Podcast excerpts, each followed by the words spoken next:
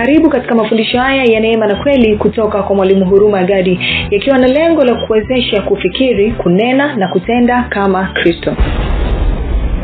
Tunaendelea na somo letu fedha na uchumi katika ufalme wa mungu. Tuende wagalatia mlango wa tatu. Tutasoma kuanzia mstari ule wa nane. Alafu tutakwenda kidogo mpaka mstari ule wa labda wa kumi na nne. Wagalatia tatu nane hadi kumi na nne.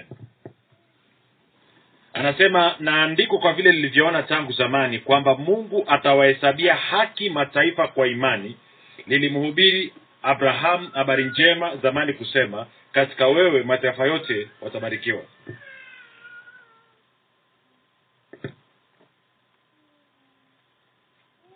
sawa jamani? Neno habari njema tuliliona wapi eh? neno habari njema tuliliona wapi?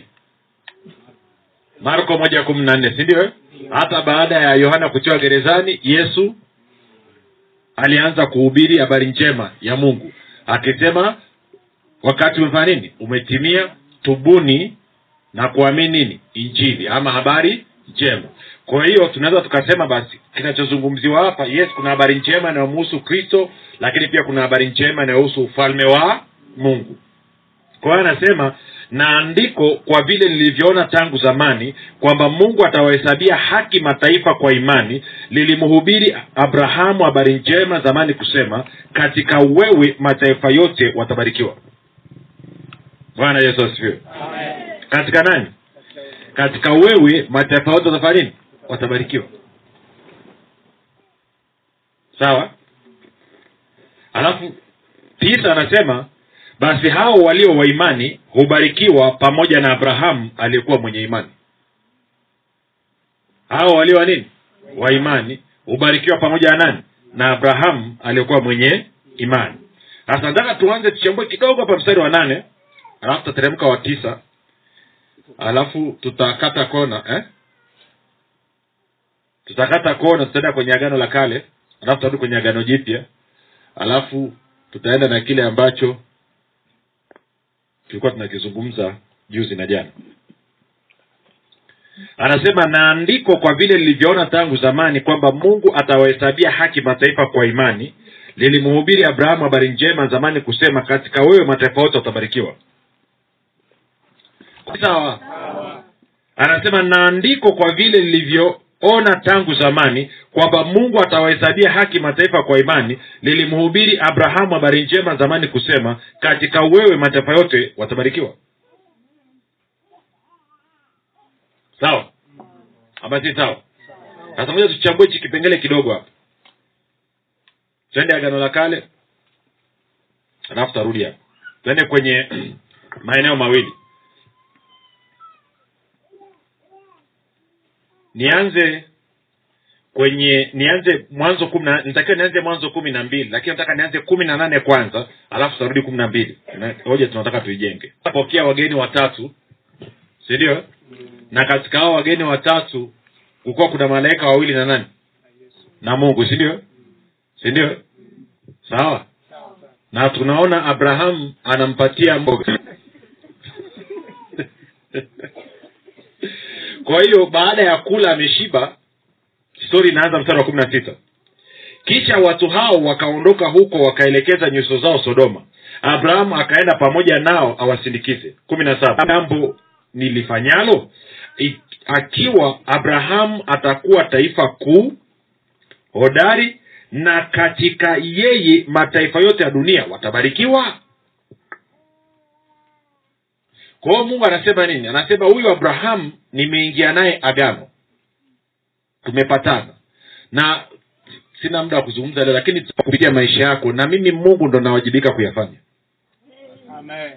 kwa hiyo baada ya mungu kuingia mapatano agano na abrahamu la upande mmoja anasema kwamba si yako uende mpaka nchi nitakayokuonyesha nami nitakufanya wewe kuwa taifa kubwa na kukubariki na kulikuza jina la mlaanini mlaani na katika wewe jamaa zote za dunia watabarikiwa.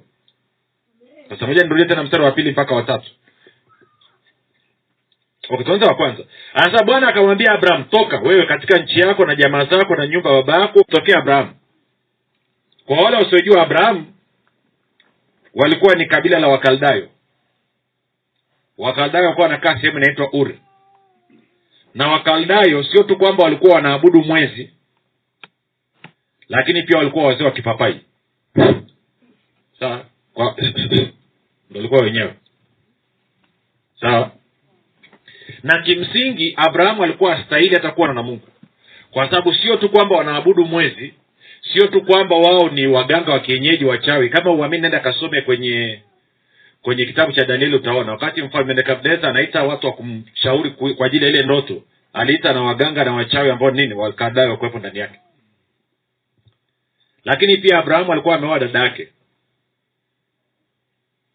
Bibilia inasema ni marufuku kujamiiana na ndugu yako. Awe ni ndugu wa tumbo moja ndugu wa baba mmoja ama ndugu wa kufikia. Ni marufuku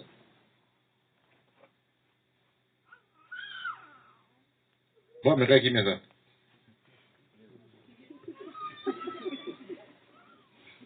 ni chukizo la uharibifu mbele za bwana. Na kwa maana hiyo kwa sababu ya abrahamu kumwoa sara sara ni mtoto wa abrahamu wa kufikia. Wakati mama yake na sara anakuja tayari sara ameshazaliwa. Kwao anavyoolewa na baba yake na abrahamu maana yake ni kwamba sara anapata baba mpya aka baba wa kambo na kwa maana automatically sara anakuwa ni dada yake na nani? Na abrahamu na kwa maana abrahamu alioa nani? Dada yake. Na mbele za mungu ni nini? Chukizo la uharibifu. Lakini bado mungu akaamua kwa sababu ni mungu mungu ni mwingi wa nini? Wa rahma. Mnyazi. Mungu ni mwingi wa nini? Wa rahma. Sawa? Kwa sababu ya kusudi lake akasema hapana abraham naingia agano na wewe. Sasa angalia anavyomwambia. Anasema nami nani anasema nami mungu. Nitakufanya wewe kuwa taifa kubwa na kukubariki na kulikuza jina lako nawe uwe baraka. Kwa mungu anasema mimi nitakufanya wewe uwe nini? Baraka. Alafu anasema nami nitawabariki wakubarikio naye akulaanie nitamlaani na katika wewe jamaa zote za dunia watabarikiwa tuko sawa? Ama tuko sawa? Stori inaendelea mstari wa saba. Bwana akamtokea abraham akasema uzao wako nitawapa nchi hii. Naye huko akamjengea madhabahu bwana aliyomtolea. Sasa twende mwanzo ishiri na mbili. Mwanzo ishiri na mbili tuna kastori hapa tasoma rakaraka mungu ana, ana, ana, anampa jaribu abrahamu la kirafiki. Tunaanza mstari wa kwanza.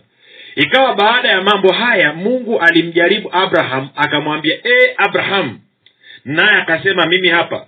Akasema umchukue mwanao mwana wako wa pekee umpendaye isaka ukaende zako mpaka nchi ya moria ukamtoe sadaka ya kuteketezwa huko juu ya mlima mmojawapo nitakao kuambia mwana wako wa nini? Okay swali.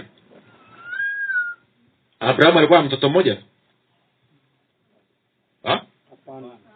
isaka ni wangapi? Wa kwanza ni nani? Inakuwaje mungu anasema mwana wako wa pekee? Asante sana. Kwa kuwa ni mtoto wa nini lakini pia ni kwa sababu isaka ni mtoto wa rohoni. Na ishmaili ni mtoto wa mwilini. Na mungu atambui vitu vya mwilini atambua vya rohoni. Ndo maana ukisoma kwenye wagalatia nne mi sijui wakristo wengi sana hawajui. Wangapi wanajua mungu ni baba yetu? Shida ni kwamba tuna baba mmoja katika wakristo lakini mama tofauti bwana yesu asifiwe. Si ukija ukanda huu wote huku ninyi watu wa neema na kweli mama yenu ni tofauti na wakristo wengine wote. Baba ni mmoja ni mungu lakini mama tofauti. Si, sisi mama yetu ni sara. Au wakristo wengine mama ao ni ajira ile mjakazi. Ndo galatia nne inavyosema. Kwa maana ni watoto wa mwilini wako kwenye torati na sisi tuko kwenye neema ni watoto wa rohoni. Na anasema kama ilivyokuwa wakati ule wa isaka na ishmael yule wa mwilini ishmaeli alimnyanyapaa yule wa rohoni kama ambavyo anajaribu kuwanyanyapaa huku kwa hiyo mkiona wanyanyapaa cheka tu. Na biblia inasema kwamba mtoto wa mjakazi hata rithi na mwanangu. Ndo wao mkizungumzia uzima wao wanachanganyikiwa kwa sababu wao wamechagua mauti haleluya kwa hiyo siku ingine ukutana na kupigia kelele wambia sishangai kwa sababu mama yako na mama yangu ni tofauti.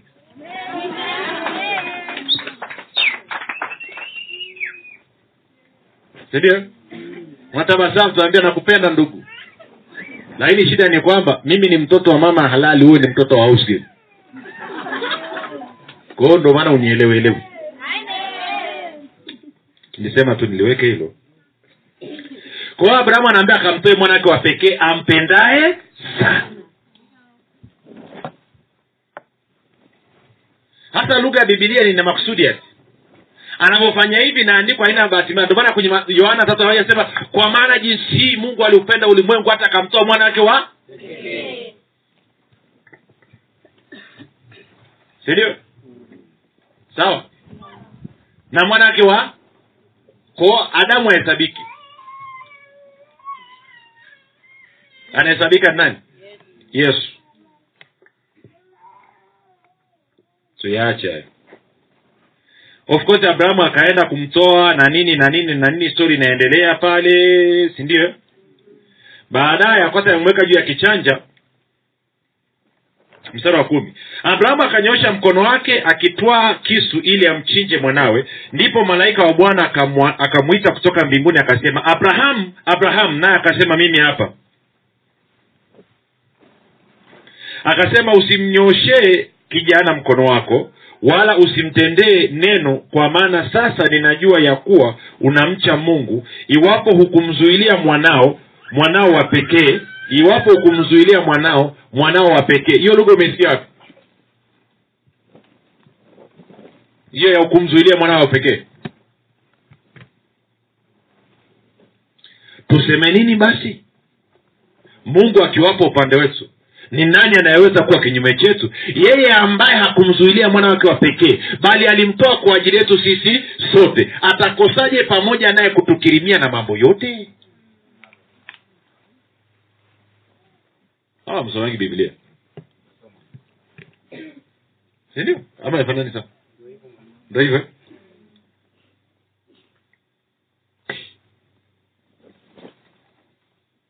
Sawa. Kumi na tatu abrahamu akainua macho yake akaangalia na tazama kondoo mume yuko nyuma yake amenaswa pembe zake katika kichaka. Basi abrahamu akaenda akamtoa huyo kondoo akamtoa awe sadaka ya kuteketezwa badala ya mwanawe. Kumbuka hapa ni mlima unaitwa mlima moria.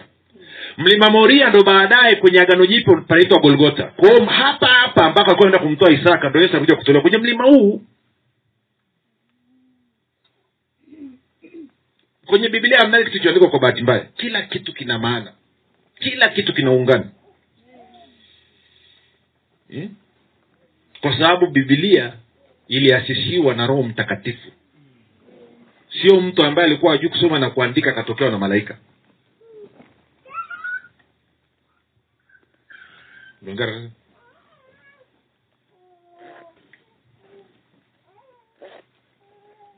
sawa kumi na nne. Abrahamu akapaita mahali hapo yehova yire. Bwana atafanya nini? Atatoa. Kama watu wasemavyo hata leo katika mlima wa bwana itapatikana. Katika mlima wa bwana fanya nini?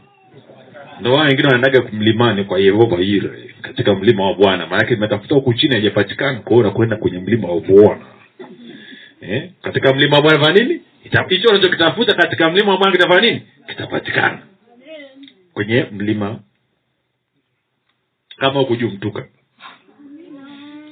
malaika wa bwana akamwita abraham mara ya pili kutoka mbinguni akasema nimeapa kwa nafsi yangu asema bwana kwa kuwa umetenda neno hili wala hukumzuilia mwanao mwanao wa pekee. Ya anapigia mstari kweli mwanao wa pekee. Katika kukubariki nitakubariki na katika kukuzidisha nitauzidisha uzao wako kama nyota za mbinguni na kama mchanga ulioko pwani na uzao wako utamiliki mlango wa adui zako na katika uzao wako mataifa yote ya dunia watajibarikia kwa sababu umetii sauti yangu. Sasa huu mstari wa kumi na nane ndo ulikuwa na na kwa bahati mbaya kwenye bibilia za kiswahili ngoja kiswangi niangalie kama wamepatia wamepatia wamepatia wamepatia bado bado bado bado bado. Wote wamechemsha wote wanasema katika uzao wako tafsiri sahihi litakiwa iwe katika mzao wako. Mm, sema mzao anazungumzia wangapi? Mmoja. Sema tena mzao anazungumzia. Kwa anasema katika mzao wako nini? Eh? na katika mzao wako mataifa yote ya dunia watajibarikia kwa sababu umetii sauti yangu. Kwa hiyo anasema abraham kwa kuwa umetii sauti yangu basi mimi mungu ninaapa kwa nafsi yangu. Ninaamua kupitia mzao wako dunia nzima watabarikiwa. Amen. na sababu ya dunia nzima kubarikiwa kupitia mzao wako ni kwa sababu wewe abrahamu umenitii. Sio kwa sababu wao wamenitii bali kwa sababu wewe abrahamu umenitii. Tunaenda sawa? Okay. Kwa anavyosema mzao tunapiga hatua. Twende kwenye matendo ya mitume. Haleluya yesu ni bwana. Yesu ni bwana. Matendo ya mitume mlango wa tatu. Petro ameponya kiwete alafu anagonga gospel. Kwa watu wamemzunguka wanamsikiliza mstari wa ishiri na tano hadi ishiri na sita matendo ya mitume tatu ishiri na tano hadi ishiri na sita. Petro anasema hivi ninyi anawaambia waisraeli ninyi mmekuwa watoto wa manabii na wa maagano yale. Agano ambalo mungu aliingia na abraham kwenye mwanzo kumi na tano na ambalo aliingia katika mwanzo kumi na saba kumi na tano aliingia kwa niaba ya taifa la israeli mwanzo kumi na saba kwa niaba ya kristo.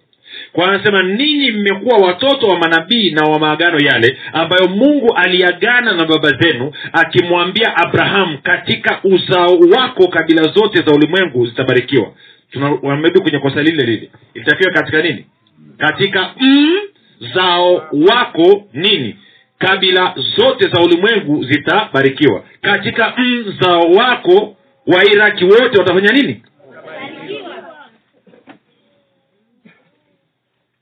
Sindio katika mzao wako wamang'ati wote? Wasiomi wote? Nasema mbona la kwangu hujataja kabila? Alipo. Okay, tunatania tuendelee.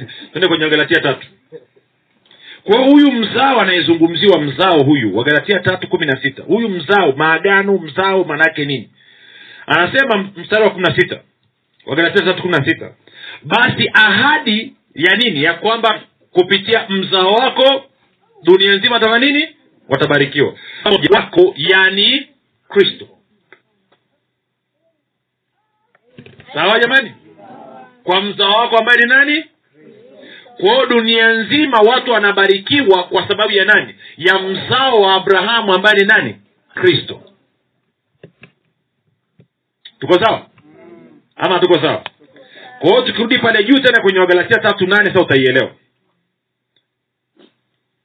anasema basi hao walio wa imani hubarikiwa pamoja na abrahamu aliyekuwa mwenye imani. Kwa maana wale wote walio wa matendo ya sheria oh, sorry meruka mstari wa nane. Na andiko kwa vile lilivyoona tangu zamani kwamba mungu atawahesabia haki mataifa kwa imani lilimhubiri abrahamu habari njema zamani kusema katika wewe mataifa yote watabarikiwa kwa hiyo ina maana wale sasa ili mtu wa mataifa aweze kubarikiwa kupitia mzao wa abrahamu ambaye huyu mzao ni kristo lazima huyu mtu wa mataifa apate haki ya imani. Lazima apate haki inayopatikana kwa nini? Kwa imani. Anaipataje? Tunarudi mlango wa pili tunaenda ka mstari ka kumi na sita pale. Mambo yanakaa mzuri mzuri mzuri kabisa. Anasema hivi. Haleluya anasema hali tukijua ya kuwa mwanadamu hahesabiwi haki kwa matendo ya nini? Ya sheria bali kwa imani ya nani? Ya kristo yesu. Sisi tulimwamini nani? Kristo yesu ili tuhesabiwe haki kwa imani ya kristo wala si kwa matendo ya sheria kwa maana kwa matendo ya sheria hakuna mwenye haki atakayehesabiwa hakuna mwenye mwili atakayehesabiwa nini? Haki. Kwa hiyo anavyozungumzia kwamba haki ya imani haki ya imani tunaipata kwa kumwamini nani? Yesu kristo. Ninapomwamini yesu kristo napewa zawadi ya nini? Ya imani. Imani ya nani? Ya... imani ndo kufanya nini? Kupata haki. Haki ya nini? Ya kushiriki maisha ya baraka. Tunaelewana? Tuelewani inakuja kuja ikuji inakaa msuri eh? Kwao bila yesu hakunaga. Bila imani yako kuwa kwa yesu hakunaga.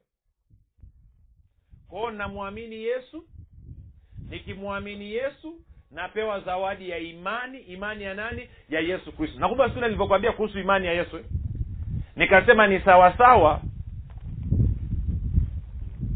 okay. Bwana yesu asifiwe wangapi walishaiona hii spika tena? Hii spika hapo. Wangapi walishai kuiona tena kabla leo? Mikono juu. Mliona nani akiitumia? Eh? ni swali ni jepesi. Nani unaona akitumia? Mwinjilisti thomas mnaona nani akitumia? Yona ama akitumia naye kwanza eh? aha alionekana ima akitumia si ndio? Okay ulipomsikiliza wakati anaitumia ilikuwa inatoa sauti kama inavyotoa sauti leo? Ndio. Kwa hiyo maanaake nimeazima spika nani? Yaima. Na inafanya kazi kwangu kama ambavyo inafanya kazi kwake. Kwa hiyo na wewe ulivyomwamini yesu ukapewa zawadi ya nini? Ya imani ya yesu ambayo itafanya kazi kwako kama ilivyokuwa ikifanya kazi kwa nani? Kwa yesu. Huhitaji kupampu rako sakata ikaramando ruboko shekete. Ikerendendende. Uh-huh. ni zawadi. Hebu sema imani ni zawadi. Kwa lugha nyingine yesu amekuja akaitumia akaifanyia majaribio hapa duniani. Akaijaribu kwenda kwenye kufanya nini? Kutuliza kiburi cha bahari. Imani ikafanya kazi. Akaenda akazungumza nayo kupitia wagonjwa. Imani ikafanya kazi. Akaenda kwenye kwenye kwenye kwenye kuzungumza na maiti. Kwa hiyo hii imani imejaribiwa iko supa umepewa kitu original sawa? Bwana yesu asifiwe. Bwana yesu asifiwe. Kwa hiyo tunapataje haki ya imani? Kwa kumwamini nani? Yesu kristo. Sasa turudi mlango la watatu. Ntaanza mstari wa saba sasa. Wagalatia tatu saba. Fahamuni basi ya kuwa wale walio waimani hao ndio wana wa abrahamu. Anavyosema wale walio waimani ni wakina nani wakina sisi ambao tumefanya nini? Tunamwamini nani? Sisi ambao tunamwamini nani? Ehe, fahamuni basi ya kuwa wale walio wa imani hao ndio wana wa abrahamu. Na andiko kwa vile lilivyoona tangu zamani kwamba mungu atawahesabia haki mataifa kwa imani lilimhubiri abrahamu habari njema zamani kusema katika wewe mataifa yote watabarikiwa. Sawa? Basi hao walio wa imani hubarikiwa pamoja na nani? Na abrahamu aliyekuwa mwenye imani. Kwa kumwamini kwangu yesu kristo kulisababisha nipewe zawadi ya imani na kwa sababu hiyo mimi nimebarikiwa. Wewe umebarikiwa. Umebarikiwa kwa sababu ya kumwamini nani? Yesu kristo. Kwa sababu umempokea nani? Yesu kristo kama bwana na mwokozi wa maisha yako. Sawa? Ama si sawa? Sawa si sawa? Sawa si sawa na kwa sababu hiyo baraka inafanya kazi kwa imani chaki mlipeleka wapi mlizitafuna shie eh? kama mlikuwa mna simngesema tukaja nazo eh? wapendwa katika bwana eh? baraka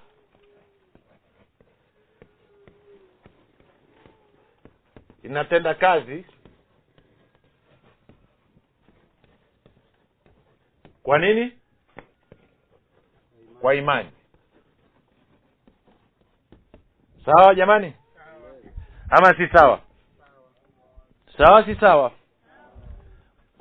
Wapendwa mkumbuke tununue boksi nzima ya chaki kesho. Sasa iko wapi? Tuwaletee boksi mbili Eh? okay tuendelee. Kwa hiyo nataka uone baraka inatenda kazi kwa nini? Kwa imani. Sawa pasipo imani baraka haiwezi kufanya kazi. Tunaelewana mpaka hapo? Tunaelewana mpaka hapo? Sasa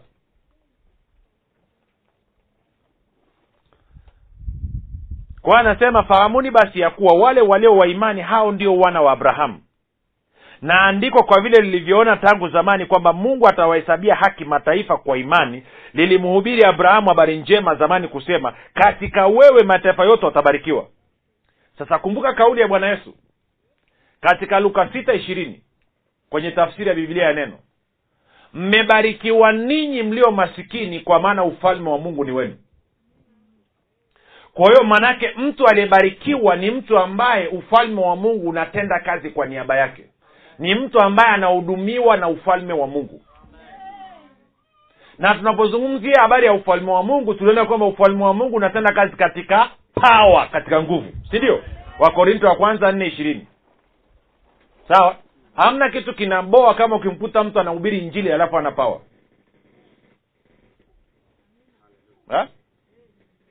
Ndo maana huwa wanapiga kelele tu.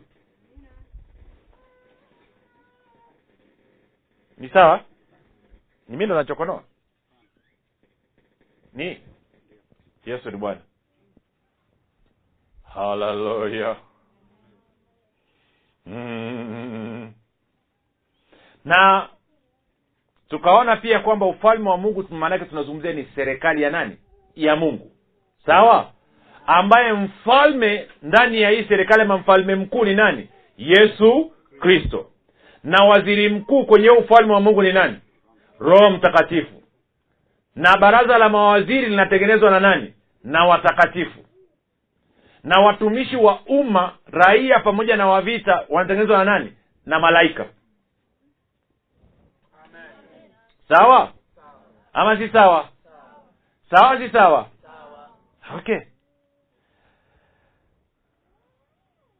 sasa nipaache hapa kidogo nitaparudia.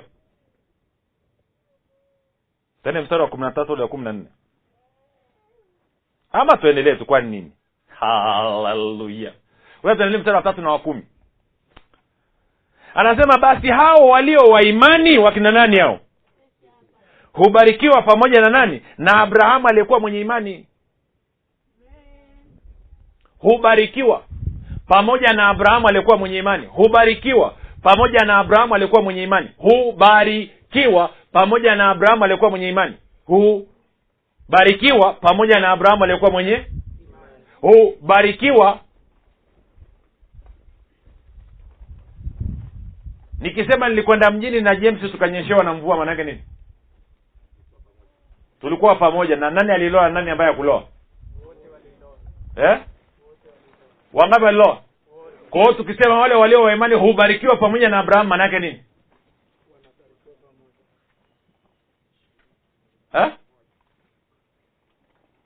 Maanaake nini? Sio swali gumu jamani swali jepesi tu. Nikisema tulikuwa na james mjini tukanyeshewa na mvua maanaake nini? Tuliloa ngapi? Kwa sababu matokeo ya mvua ni nini ni kuloa. Ndio maana umeenda kwenye point. Okay matokeo ya kubarikiwa ni nini? Matokeo ya kubarikiwa ni nini? Matokeo ya kubarikiwa ni nini? Ah, ah. jamani nikisema mimi na james tulinyeshewa na mvua maana yake nini nasema wote tuliloa wote mliloa si ndio? Mimi na abraham tumebarikiwa maana yake nini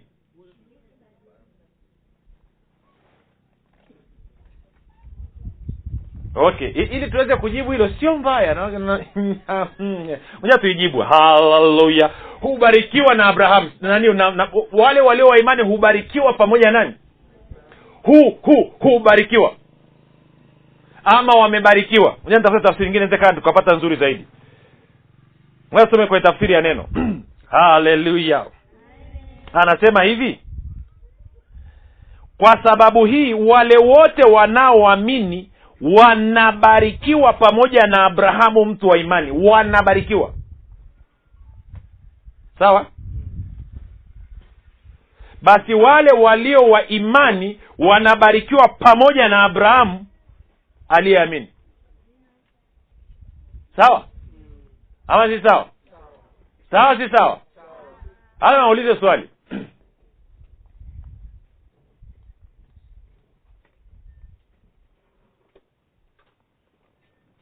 wangapi wanajua mungu ni roho? Ha? okay kuna wengine amwelewi wangapi wanajua hichi unachokiona hapa kimeumbwa na mungu ambaye ni roho? Ha? ulimwengu wa roho ni halisi zaidi kuliko ulimwengu wa damu na nyama. Sawa? Na kama mungu ni roho wangapi wanajua kwamba mungu anaishi milele sawa. Tunaposema milele maana yake nini? Eh? haina mwisho. Lakini na mwanzo. Ha? eh? milele maana yake nini? Haina mwanzo wala haina nini? Mwisho. Kwao kama haina mwanzo haina mwisho maanake nini? Haina jana wala haina nini? Kesho kwa hiyo maanaake inaishi wakati gani? Sasa. Si ndio? Haina haina jana wala haina kesho. Kwa hiyo wakati wote kwenye umilele huko wakati gani? Sasa. Kwa lugha nyingine kila kitu unachokiona katika ulimwengu wa roho unakiona kama vile ambavyo kinatakiwa kuwa. Sawa? Kwa hiyo anavyosema wale walio waimani wanabarikiwa ama hubarikiwa pamoja na abrahamu aliyekuwa mwenye imani maana yake nini kabla ya kuwekwa misingi ya ulimwengu mungu alikuunganisha na nani? Na abrahamu. Kwao lolote ambalo alimfanyia abrahamu ndilo ambalo alikufanyia wewe. Si ndio maana yake jamani? Tulinyeshewa na mvua kwa hiyo tuliloa wote. Kwa hiyo kama nilibarikiwa pamoja na abrahamu maanaake nini? Tumebarikiwa wote. Na kwa maana alichokipata abrahamu ndio mimi nimekipata. Sawa si sawa? Sawa si sawa kwa hiyo nikitaka kujua katika ulimwengu wa roho nina kitu gani inabidi niangalie maisha ya nani? Ya abrahamu. Si sawa? Ama si sawa? Ama utaangalia wapi? Eh? kwa sababu nimebarikiwa pamoja na abrahamu ina maana chochote ambacho wema wowote ambao mungu amemtendea abrahamu ndio wema ambao amenitendea na mimi kwa sababu mungu anakaa katika umilele. Kwa hiyo maanake chochote alichopata abrahamu na mimi nimepata. Sindio ndio? Anasema mmebarikiwa kwa baraka ngapi? Zote za tukaangalia maana tukizungumza tu hivi. Tuwe tukaone mahali kwanza. Waefeso tuliangalia waefeso na nini nasemaje waefeso moja tatu. Yeah? waefeso moja tatu inasemaje? Atukuzwe mungu baba wa bwana wetu yesu kristo? Aliyetubariki kwa baraka ngapi? Za rohoni aliyetubariki kwa baraka ngapi? Aliyetubariki kwa baraka ngapi? Sikia sentensi hii. Basi abrahamu alikuwa mzee mwenye miaka mingi na bwana alikuwa amembariki abrahamu katika vitu vyote. Inafanana ifanani kwani kuna tofauti kati ya kubarikiwa kwa baraka zote na kubarikiwa katika vitu vyote? Ni sawa si ndio kwa hiyo wangapi watakubaliana na mimi kwamba mpaka hapa sisi na abrahamu ngoma draw? Na biblia imekuwa wazi kabisa umebarikiwa kwa baraka zote. Maanake katika ulimwengu wa roho kwa kuwa wewe ni roho ilibidi ubarikiwe katika nini? Roho. Bibilia yangu inasema katika yakobo mbili ishiri na sita kama vile mwili pasipo roho mwili umekufa vivyo hivyo na imani pasipo matendo imani imekufa kwa hiyo anasema mwili pasipo roho umefanya ndio maana wao ukichomoka kwenye huo mwili wako hapo tunasema mwili wa fulani. Hatusemi fulani huyo hapo amelala. Tunasema mwenzetu ametutoka ametangulia mbele ya haki. Tuonani paradiso. Ameenda wapi? Kipande ya pili. Maana yake nini roho yake imechomoka ndani ya nini? Ya mwili.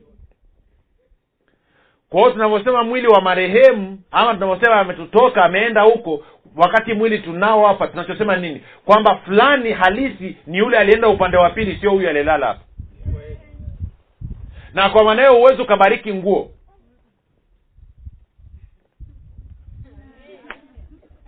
Eh?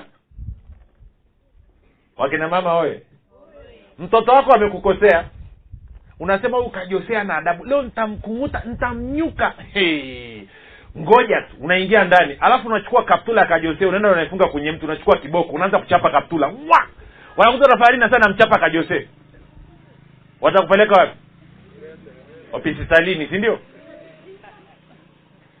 Kwa na mungu naye akaja akaanza huku. Maake umebarikiwa kwa baraka zote za rohoni. Kwa sababu wewe ni nini? Ni roho ambaye una nini? Una nafsi unakaa ndani ya nini? Ya mwili.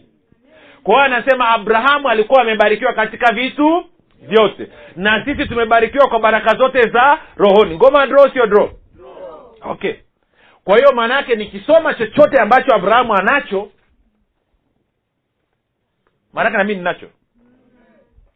Sawa? Ama si sawa? Sawa. Si sawa. Sawa si sawa moja tujitahidi kidogo tuone. Kwa kuwa hiyo ilikuwa nimekusomea amebarikiwa kwa baraka zote ni mwanzo ishiri na nne mstari wa kwanza. Tuende mstari wa thelathini na abrahamu ametuma mjakazi akamtafutie mke mtoto wake.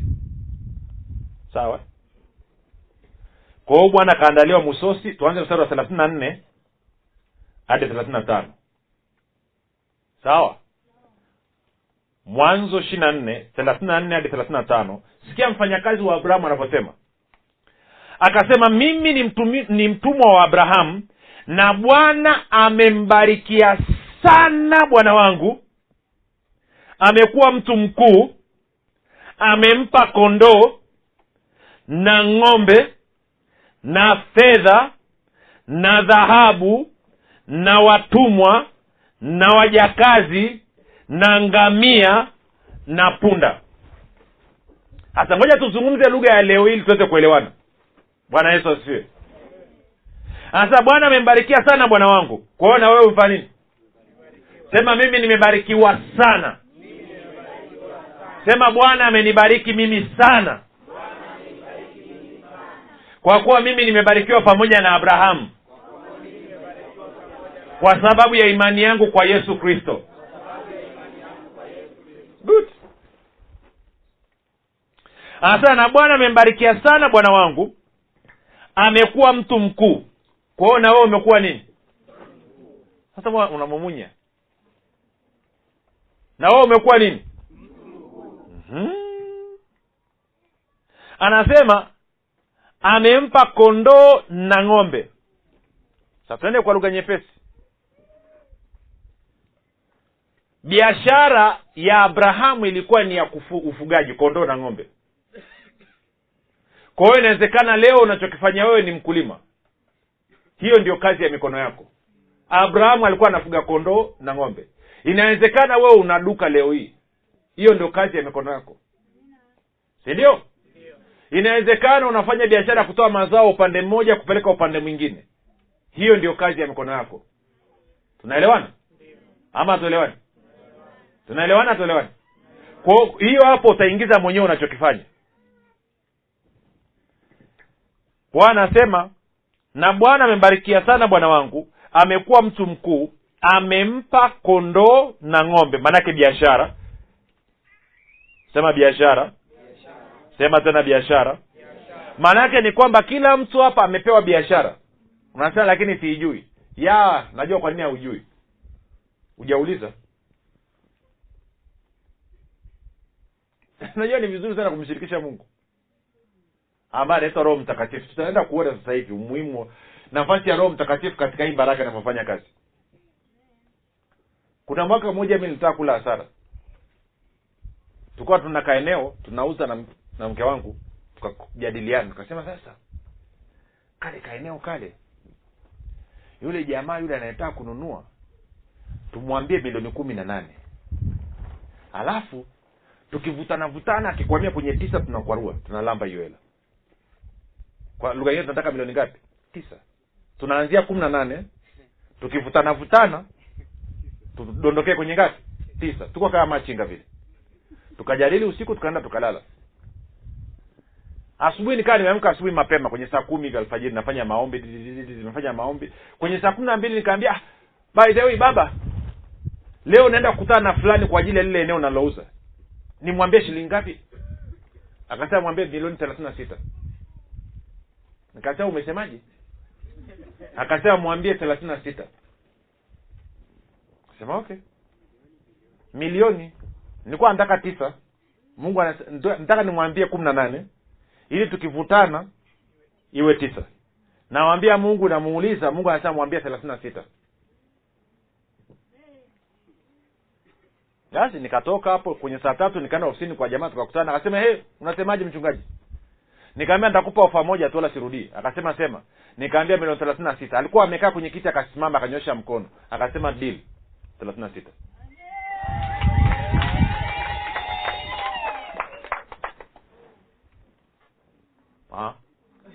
Kwa hiyo ina maana kuna idea za biashara biashara tayari mungu ameshawaandalia. Hauijui kwa sababu hujamuuliza ndo nachojaribu kusema. Amtaki tena. Kwa hiyo anasema na bwana amembarikia sana bwana wangu amekuwa mtu mkuu kwa hiyo amempa kondoo na ng'ombe. Kwa hiyo mungu akikupa biashara atahakisha kupitia hiyo biashara umekuwa mtu mkuu. Sawa? Sawa si sawa? Alafu anasema amempa na nini? Na fedha na dhahabu. Sasa taratibu. Fedha inawakilisha nini? Inawakilisha hela za matumizi za kila siku huwa anapenda kuita mshiko wa matumizi. Sawa? Ile fedha ambayo unaitumia kwenda kununua chumvi sukari unaweka mafuta unalipa ada ya watoto sijui unahitaji sijui kitu. Hiyo hela matumizi ya kila siku. Kwenye kwenye uendeshaji wa makampuni kampuni inawezekana ikawa ina mashamba ina viwanda ina magari kama kampuni haiwezi ikalipa madeni yake madogo madogo kulipa wafanyakazi mishahara kulipa sijui hela za matiri wameletewa hii hela ya matumizi hakuna. Ile kampuni natangazwa imefilisika pamoja na kwamba ina mamali kibao. Ndio? Okay bwana yesu asifiwe. Nani hapa imewahi kumtokea? Pamoja na kwamba una shamba tena pamoja na kwamba ulikuwa una mazao na unatarajia kuvuna vizuri lakini ukawa una shida alafu siku hiyo huna hata shilingi. Na ukashindwa kufanya ulichokuwa nataka kukifanya. Ni mimi mwenyewe sione aibu tinyosha mkono. Usiogope nyosha mkono. Nadhani nikusaidie. Maana yake nini? Maana yake ni kwamba ulikuwa huna fedha za nini? Za matumizi. Na kwa maneno kisheria wewe ni muflis. Umefilisika ndio maana mungu anahakikisha kwamba muda wote unakuwa una fedha za matumizi kwa kiingereza wanaita liquidity. Kwamba rafiki yangu mmoja iko kwenye wingu la mashahidi anaitwa george alikuwa anasema umatemate tunaendelea. Dhahabu inawakilisha mali na utajiri ulionao.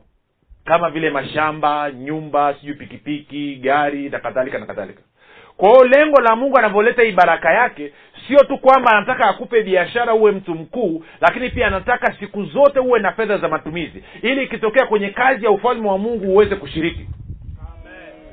Ili ikitokea jirani ana shida fulani uweze kushiriki. Tunaelewana? Lakini pia anataka uwe na mali na utajiri.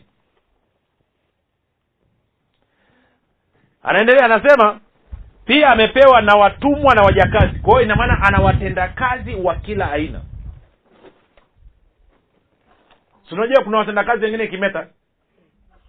Unamwajiri mtu akija anakaa siku mbili tu afu ameingia mitini. Mwingine akikaa miezi mitatu anakuibia. Mwingine anakaa haibi wala haondoki lakini ni mvivu kuliko maelezo. Ha? kwa hiyo yeye akikupa wafanyakazi anakupa supa alafu anasema na ngamia na punda. Sasa zamani usafiri waliokuwa wanatumia ilikuwa ni ngamia. Ngamia ndo ilikuwa vyombo vya usafiri. Leo hii tungesema gari pikipiki ndege meli na kadhalika. Punda ndo walikuwa wanabeba mizigo. Kwao tungesema wakina fuso wakina scania wakina leyland trekta wangapo naona abrahamu alikuwa amekamilika na kwa maana hiyo nini? Maana yake ni kwamba kwa kuwa wewe ni wa imani na kwa kuwa umebarikiwa na abrahamu katika ulimwengu wa roho wewe tayari una biashara una fedha za kutosha kwa ajili ya matumizi yako ya kila siku tayari una mali na utajiri una watendakazi wa kutosha una vyombo vya usafiri vya kila aina. Unasema mbona sivioni? Ya kwa sababu kuvitoa katika ulimwengu wa roho na kuvileta katika ulimwengu wa damu na nyama unahitaji nini? Imani tunaelewana mpaka hapo? Ama tuelewani inakuja kuja ikuji mnanipata vizuri? Eh? mnanipata vizuri? Okay. Kwa hiyo tunaweza tukapose kidogo. Tukarudi kwenye wagalatia tatu. Haleluya tutafika tu.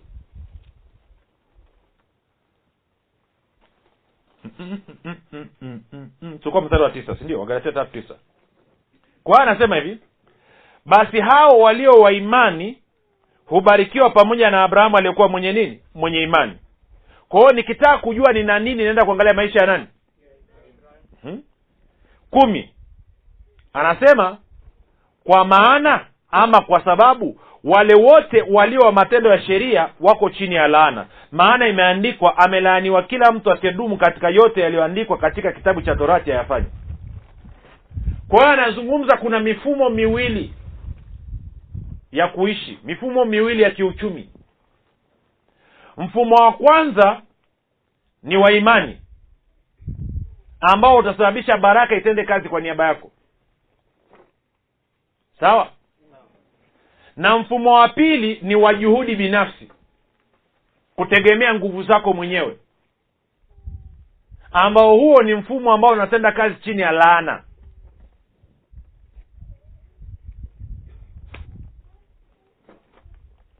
muulize jirani yako. Nataka nikuulize? Mgeukie tuambie nataka nikuulize. Lakini sina haja ya kukuuliza. Kwa sababu unavyoonekana najua mfumo unaotumia.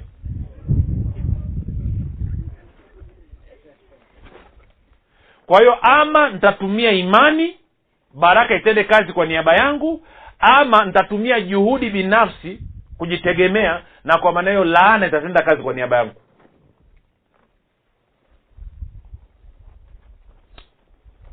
o ha?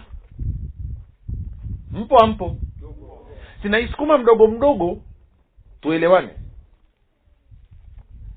Kwa mifumo mingapi? Ndio maana watu wa duniani hawatumii imani hawategemei baraka ya, ya bwana baraka ya abrahamu. Wanaangaika wanasharika na nguvu zao wenyewe. Ndio maana mtu anatafuta hela anapata. Alafu siku amekuwa tajiri anaumwa.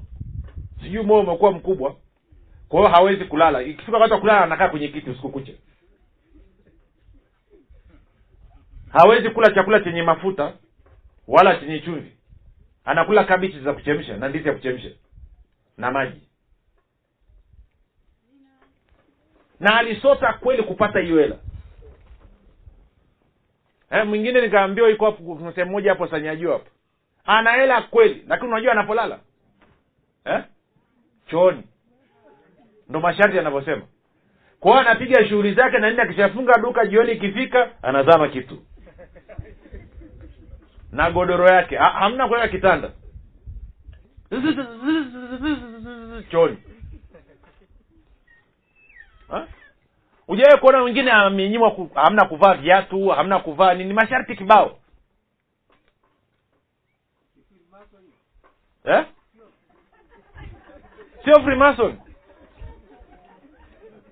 freemason babu wanaishi vizuri kweli. Hamnaga freemason huku vijijini? Hamna.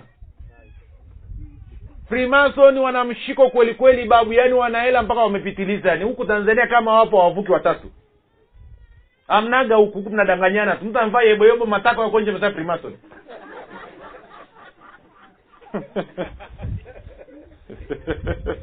hakuna nakwambia kaa kuna freemason tanzania hawavuki watatu huku mnaoneana tu mtu akinunua kapikipiki freemason. Mtu ampita na matako yako nje anasema freemason.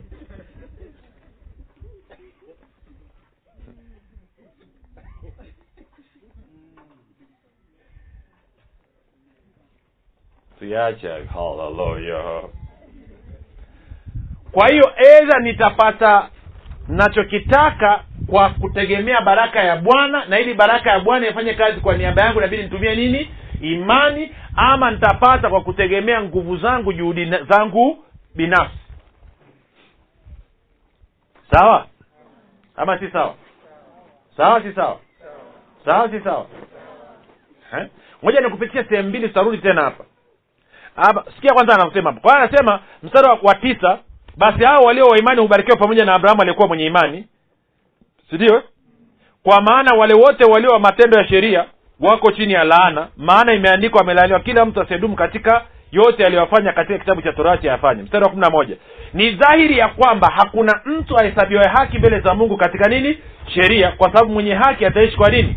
Kwa imani. Na torati haikuja kwa nini? Kwa imani. Bali ayatendaye hayo ataishi katika hayo. Ngoja nikueleshe tu nikuonyeshe kitu kidogo. Kabla ya kwenda sehemu nyingine yote kuzurura. Ngoja nisome mstari wa kumi kumi na moja na kumi na mbili tena nikusomee kwenye tafsiri ya bibilia ya neno. Anasema kwa maana wote wanaotumainia matendo ya sheria wako chini ya laana. Hiyo ni neno. Kwa kuwa imeandikwa alaaniwe kila mtu asiyeshika asiyeshikilia kutii mambo yote yaliyoandikwa katika kitabu cha sheria. Sheria ziko ngapi? Mia sita kumi na tatu. kumi na moja. Sasa basi ni dhahiri kwamba hakuna mtu ahesabiwaye haki mbele za mungu kwa kushikilia sheria. Hakuna. Kwa maana mwenye haki ataishi kwa imani. Lakini sheria haitegemei nini? Imani. Juhudi binafsi hazitegemei nini? Imani. Kinyume chake mtu atendaye matendo hayo ataishi kwa hayo. Ko eza utegemee nguvu zako na juhudi zako kustawi na kufanikiwa ama utie imani kwa nani? Kwa yesu kristo baraka ya bwana ifanye kazi kwa niaba yako. Anza ni dhahiri hakuna mwenye mwili atakayehesabiwa haki kwa sheria. Na anasema sheria torati amri kumi haikuja kwa imani. Kwa hiyo kama sheria torati amri kumi haikuja kwa imani na wewe ukajaribu kuishi kwa hiyo torati ambayo haikuja kwa imani. Bibilia yangu inasema kwenye warumi kumi na nne ishiri na tatu kila tendo lisilo la imani ni dhambi. Kwa hiyo watu wote wanaoishi kwa kufuata amri kumi wako kwenye dhambi. Ni watenda dhambi. Sio mimi mi nasoma bibilia mnanyangalia nini? Sindio anasema sheria torati amri kumi haikuja kwa nini? Na kila tendo lisilo la imani ni nini? Kwa hiyo ukijaribu kuishi kwa torati unaishi chini ya nini na mshahara wa dhambi ni nini? Ndio maana wanatetea kufa.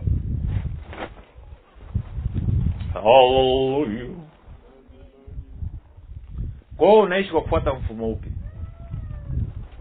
Sasa tuende kupitia chapchap kuna mifumo miwili.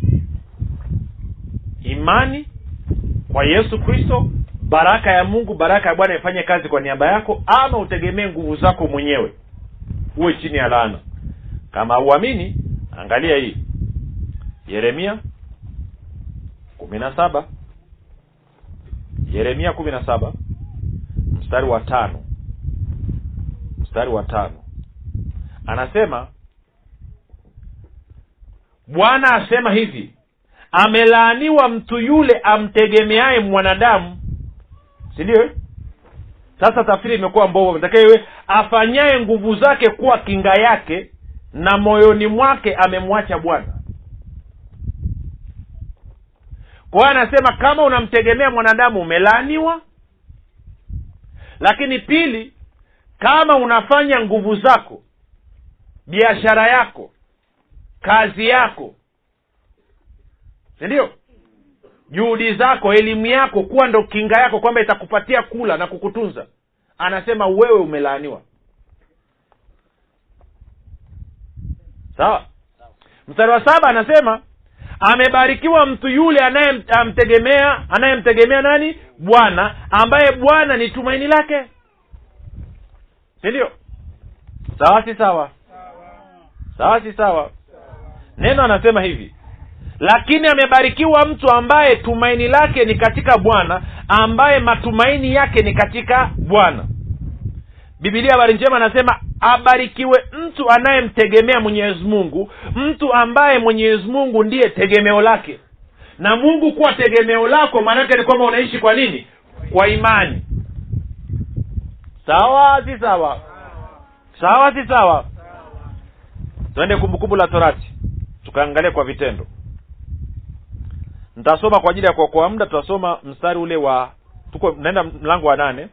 Tutasoma mstari wa kumi na saba na wa kumi na nane anazungumza baada ya wewe kuwa na nyumba kuwa na fedha kuwa na dhahabu kuwa na biashara na kadhalika.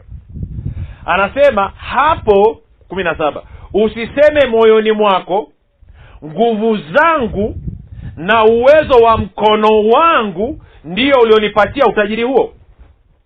Huyo yuko chini ya nini? Huyo yuko chini ya nini? Ya laana. Anasema bali utamkumbuka bwana mungu wako maana ndiye akupaye nguvu za kupata nini? Utajiri. Ili alifanye imara gano lake alilowapa baba zako kama hivi leo. Sawa? Lakini itakuwa kama ukimsahau bwana mungu wako na kuiandama miungu mingine na kuitumikia na kuiabudu na washuhudia leo hii ya kuwa mtaangamia. Bila shaka. Kuandamia miungu mingine ni nini ha? kuitumikia miungu mingine ni nini? Bwana yesu alitusaidia. Akasema hakuna mtu anaweza kutumikia mabwana wawili. Huwezi ukamtumikia mungu na nini? Na mali. Ukiitwa mahali kuna milioni tano na ukaitwa mahali uende kwenye ibada kuna huduma unaenda wapi? Oh, haleluya na? Milioni kwa wewe unaabudu nini? Mungu anasema hakika utaangamia. Kwa sababu gani? Unajiweka chini ya nini? Ya laana. Tunaonaga watu wanakuja makanisani tunaanza mtu amechoka unamfundisha na nini mambo anaanza kuchanganya haleluya nyingi. Alafu anaanza katikati ibada katikati ya wiki haji kwenye maombi haji yuko bizi jumapili anatokeza akitokeza ana haraka haraka. Alafu baadaye anapotea pyu alafu anaenda anapigwa mitama kule na laana. Sio mungu amemlaani yeye mwenyewe ndo kwenye laana. Alafu anarudi. Mtumishi wa mungu. Nimerudi. Naomba uniombe.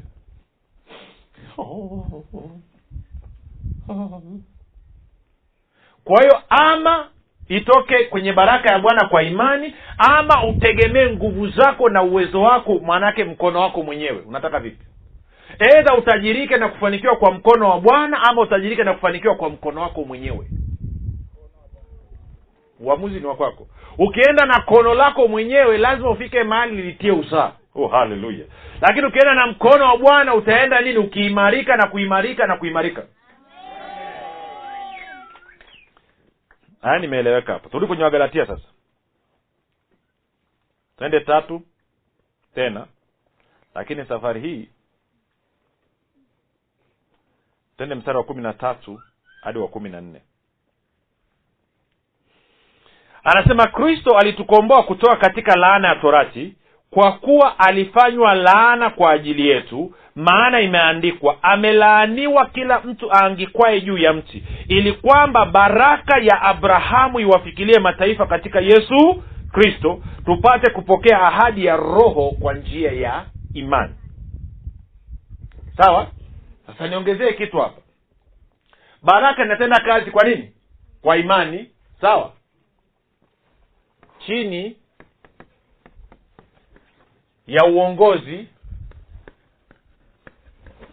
wa nani? Wa roho mtakatifu.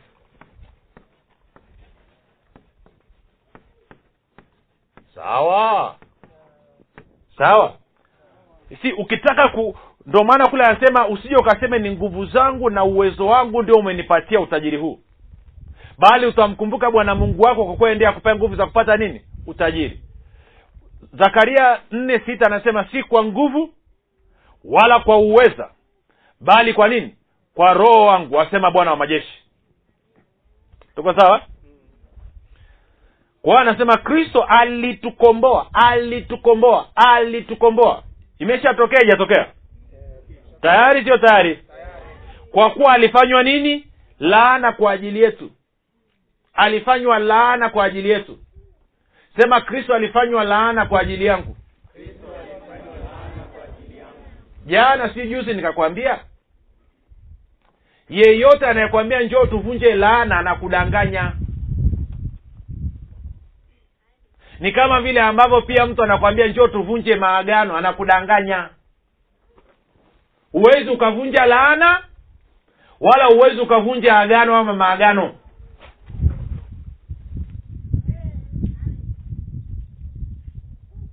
Watu wataki tena. Najua wameshakula hela zenu. Oh, haleluya tabasamu mtu haina shida. Wajinga.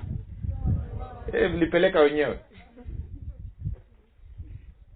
Kuna watu wazima wachache hapa. Niwaulize swali huku kwenu suwa mna magano ama mnaga magano? Hata huko zamani. Sio ina maana sahivi zamani huko ukoo mmoja na ukoo mwingine unaingia gari? Ama amnaga huko eh? Najua nyewe ni wakristo kwani si mna utamaduni wenu? Kwani utamaduni umeondoka kwa sababu kristo umeingia si ndio? Kuna unakuta ukoo na ukoo. Si ndio? Jamii na jamii inaingia agano.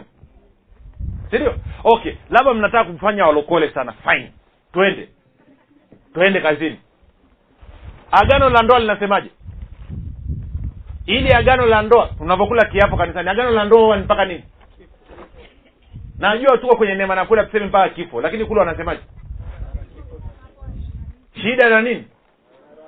Si ndio? Wanaenda kanisani alafu wanaanza kutoa unabii kuhusu ndoa yao.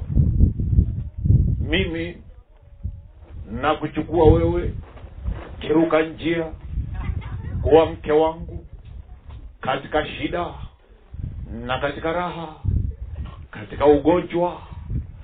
Si anatoa unabii kuhusu na na yule mwingine naye akipokea anasema wewe kierere kiruka njia. Na kupokea kama mme wangu wa ndoa. Tukae wote mpaka milele katika shida na raha katika uzima na ugonjwa katika matatizo na mateso mpaka kifo kitutenganishe alafu na mchungaji anasema basi wawili hawa wametolea unabii maisha yao. Na kwa mamlaka niliyopewa na mungu natamka kwamba na iwe hivyo hivyo. Amen.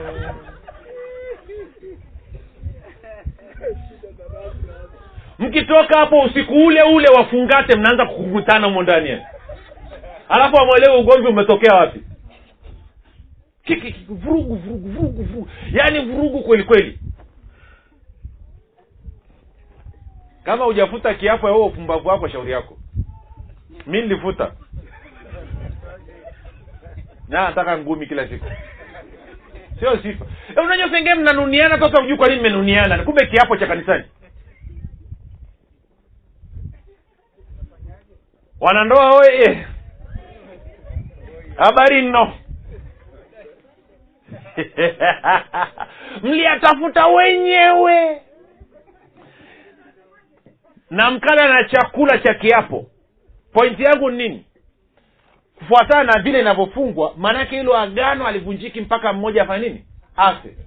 Kwa hiyo huyu leo hii anayekudanganya kwamba mliingia sijui maagano ya kichawi sijui maagano ya nini njo tuvunje haivunjiki. Inavunjika kwa kufa. Ndio maana mungu alivyoingia agano na taifa la israeli ili aweze kuvunja agano aliloingia na taifa la israeli aje aingie agano na watu wengine wote. Ilibidi aje katika mwili alafu afe. Soma waibrania tisa. Mungu ilibidi afe kupitia yesu kristo. Ili aondoe lile agano la kwanza. Aje asimamishe agano jipya ambalo ndo si tuko. Kwa hiyo yeyote anayekuambia we chukua bahasha weka hela njo tuvunje agano anakula hela na hapa bibilia inaonyesha wazi. Anasema yesu kristo alifanyika laana na alivyokuwa laana ikabidi afanye nini? Afe ili hiyo laana iondoke. Laana haiondoki kwa kuvunjwa. Laana inaondoka kwa kufa. Agano aliondoki kwa kuvunjwa. Agano linaondoka kwa kufa. Maanake ukivunja agano adhabu yake nini? Mauti. Ndio maana lazima umwamini nani? Yesu. Ili uunganishwe katika mauti yake. Tuko sawa sawa? Ndio maana alikuwa laana wewe nini baraka. Alikuwa dhambi wewe uwe nini? Haki. Sawa? Kwa hiyo anasema haleluya kristo alitukomboa kutoka katika laana ya torati. Kwa hiyo anasema torati yenyewe ambayo ilianza na amri kumi. Nenda kasome nani kumkumbu la torati mlango wa nne? Ikaongezeka mpaka sheria mia sita kumi na tatu. Anasema torati yenyewe ni laana laana ya torati. Ndio maana watu wote wanaoishi chini ya sheria chini ya amri kumi maisha yao ni magumu ni mabaya hujawahi kuona. Karibu kila jumapili tanzia. Usharika. Unasikitika. Kutangaza kifo. Sisi nasi tungali safarini tujiunge kwa kuimba wimbo. Namba. Kwa wote mnakubali kwamba ninyi mko wapi? Simbali simbali. Mnadhania mauti itaondoka leo hii duniani? Mauti zitaondoka lini? Maana kumbuka uzima na mauti ziko katika uweza wa nini? Na kila siku tunatamka nini? Mauti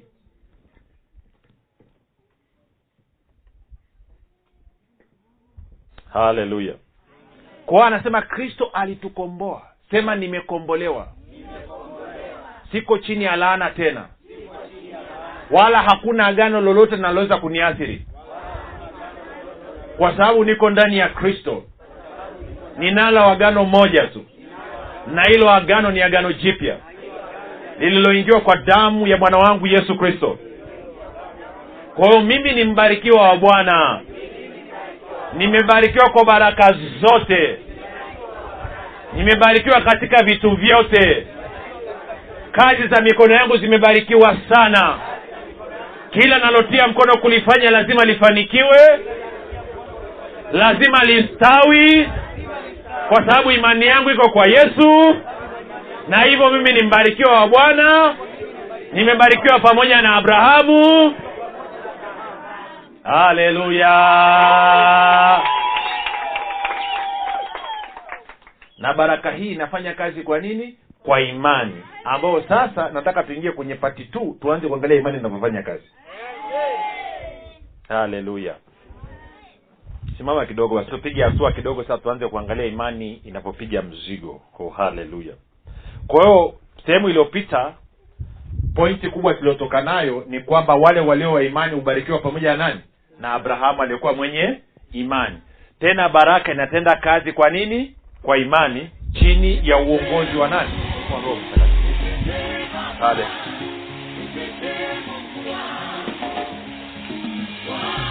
Hii ni habari njema kwa wakazi wa jiji la dar es salaam. Sasa mwalimu huruma gadi ambaye amekuwa akikuletea mafundisho ya kristo kupitia vipindi vya neema na kweli kwa njia ya redio youtube google podcast apple podcast spotify telegram pamoja na whatsapp. Anapenda kukujulisha kuwa sasa unaweza kushiriki ibada iliyojaa nguvu ya roho mtakatifu na kweli ya kristo. Ibada hizi zitafanyika katika ukumbi wa dreamland uliopo mbezi bichi bondeni jijini dar es salaam. Kumbuka ibada hizi zitafanyika siku ya jumapili kuanzia saa tatu kamili za asubuhi hadi saa saba kamili za mchana ambapo mwalimu huruma gadi atafunua kweli ya kristo katika nguvu za roho mtakatifu. Wagonjwa watahudumiwa na kupokea uponyaji. Wenye vifungo watafunguliwa na kuwekwa huru. Na kwa siku za jumatano ni ibada ya ushirika mtakatifu pamoja na maombezi itakayoanza saa kumi na moja za jioni hadi hadi saa moja na dakika thelathini. Ibada hizi zitafanyika katika ukumbi wa dreamland uliopo mbezi bichi bondeni jijini dar es salaam. Au kwa mawasiliano zaidi piga simu nambari sifuri saba sitini na nne mia tano mia mbili arobaini na mbili au sifuri saba nane tisa mia tano mia mbili arobaini na mbili au sifuri sita saba tatu mia tano mia mbili arobaini na mbili. Kumbuka ni kweli unayoijua ndiyo itakayokuweka huru